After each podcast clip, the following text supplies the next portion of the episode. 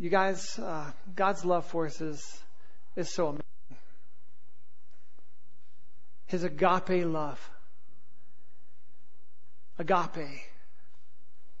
You know, it's unmerited love.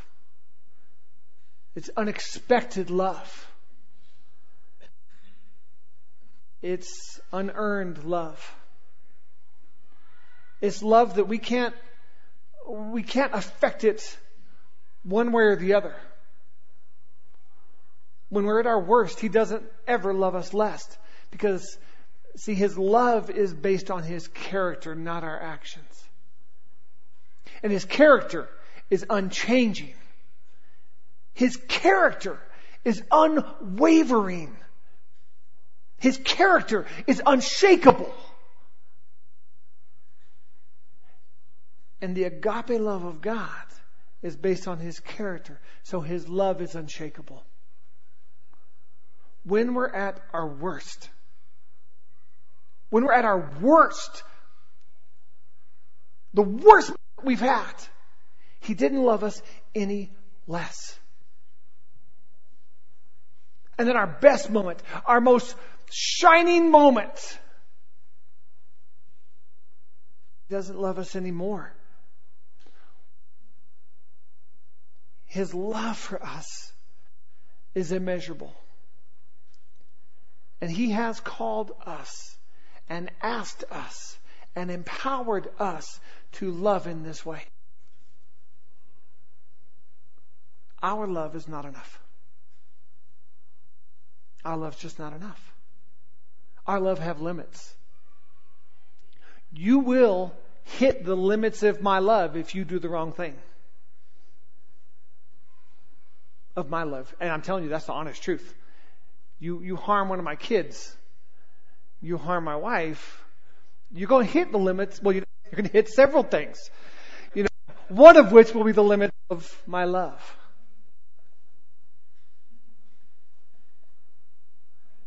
But if I'm a child of God, which I am, I will look past my limits and into the limitless love of God. Moms, I really believe we learn this trait of God from you. We learn agape from you. We learn lots of really cool things from dads. But I really believe the unconditional love of God we learn from you. You, you demonstrate it so wonderfully. You demonstrate it so faithfully. So thank you for teaching us that. for teaching us that we can love beyond ourselves, that we can love beyond our capacity.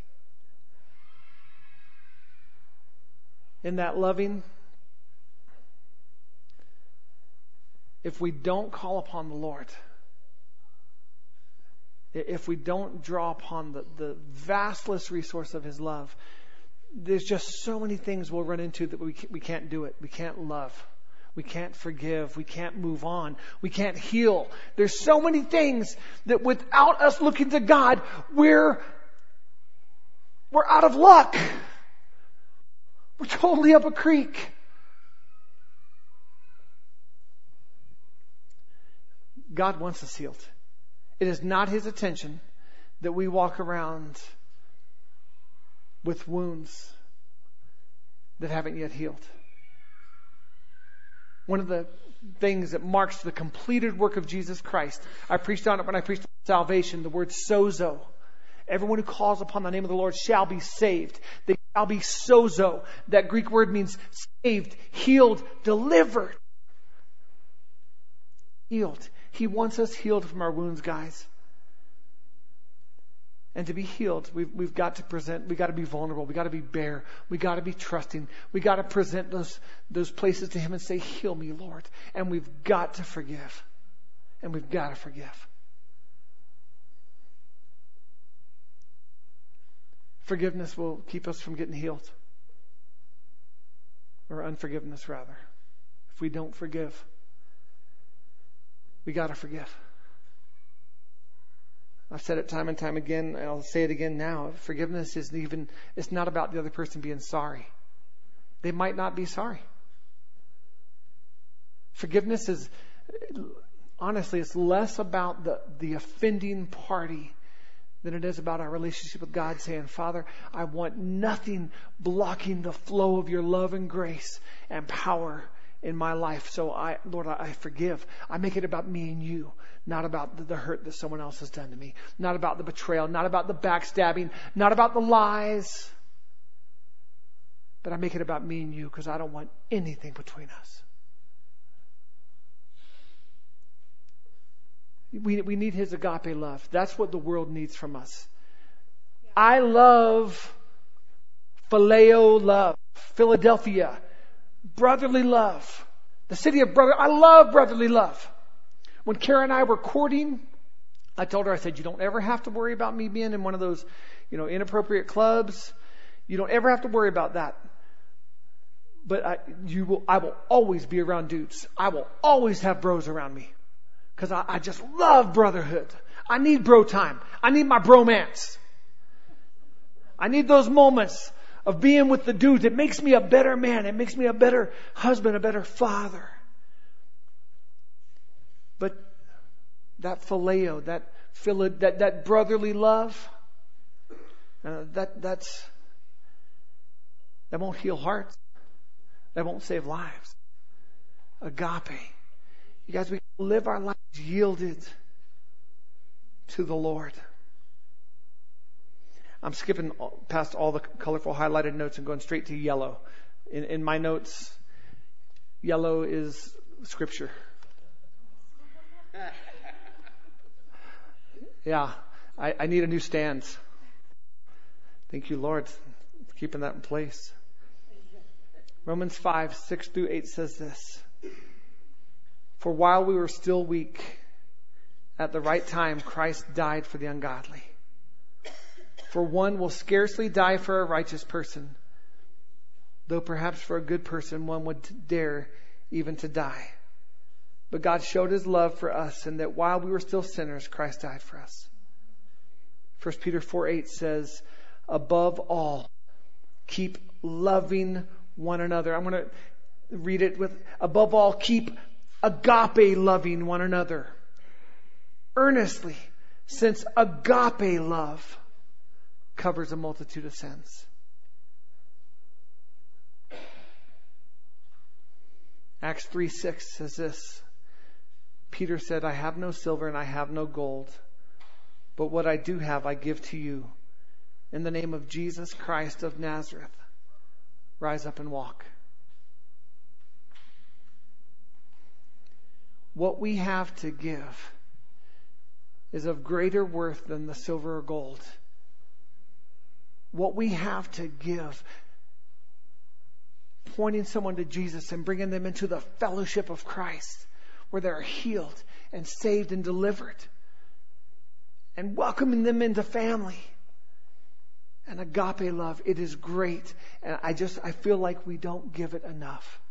I feel like we don't nurture that enough. I feel like we don't call out upon the Lord for that enough. But that is the thing that changes lives.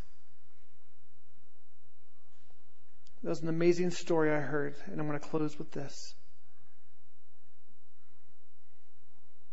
There's a woman who lived in Rwanda, and when genocide broke out, her son, he was a young man, just starting, I mean, he was a teenager, just starting his life, and he was gunned down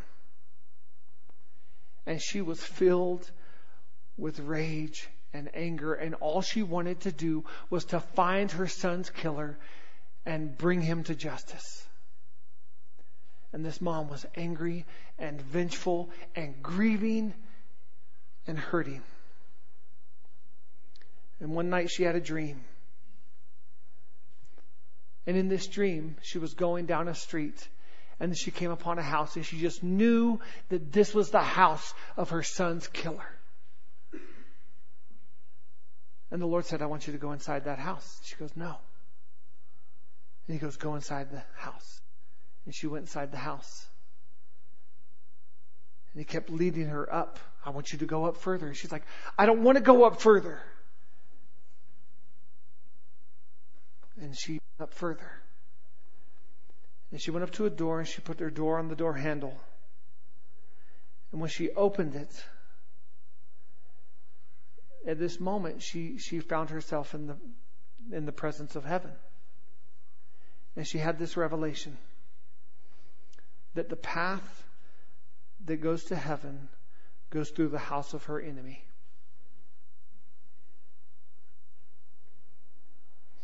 A couple days later, there was a knock on her door. And there was a young man standing there, and this is a true story. And he said, I'm the one who killed your son.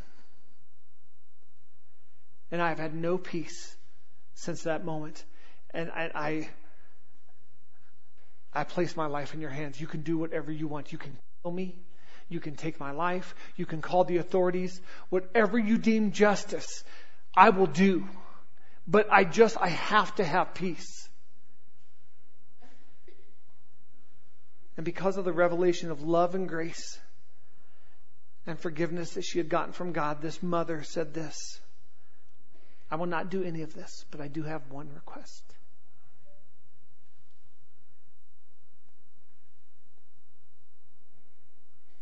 That you must now become my son. So she took him into the table and she fed him. And she treated him like a son. And she brought out clothes because they were about the same age. They were about the same size, and she clothed him. And she gave him clothes. And she said, Where do you live? And he says, I, I, you know, I live in the camp with the rest of the rebels. And she said, Not anymore. You will live here. And she opened her home and truly welcomed him as a son. This act of mercy and kindness was the, the swinging the doors wide open to the favor of God. And the Lord ended up giving her a national ministry throughout all of Rwanda where that she ministered reconciliation and forgiveness and healing and acceptance. This woman's name is Regine or Regina King, not the actress.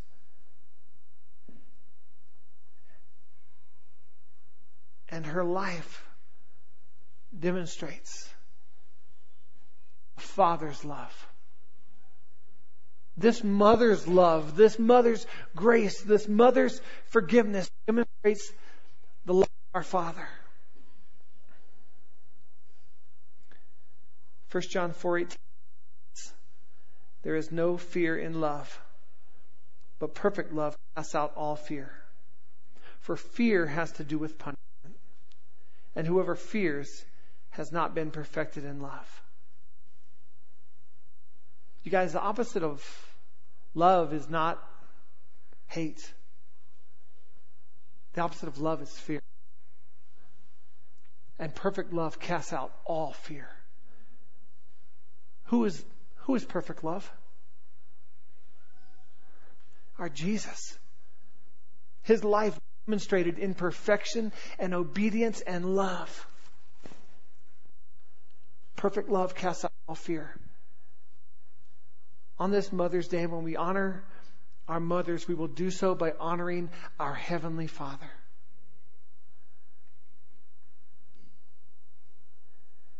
We're going to face time after time after time after time of difficulty. That is life. And we're going to face the good, the bad, the ugly. We're going to face plenty of times where it's hard for us to love. And that's just life. But the life of a believer, we will press through to the point of love because we bear the name of Christ. We bear His name as Christians, but more than that, bear His character, His integrity, His goodness. And the world needs to see that. The world needs to experience that. The world needs to know it's real. And so we press through to love. We press through to love. We forgive and we keep forgiving. Grace, keep showing grace. We endure and keep enduring. And we do it not of our own strength, but in the love and the goodness and the freedom of Jesus Christ. Amen.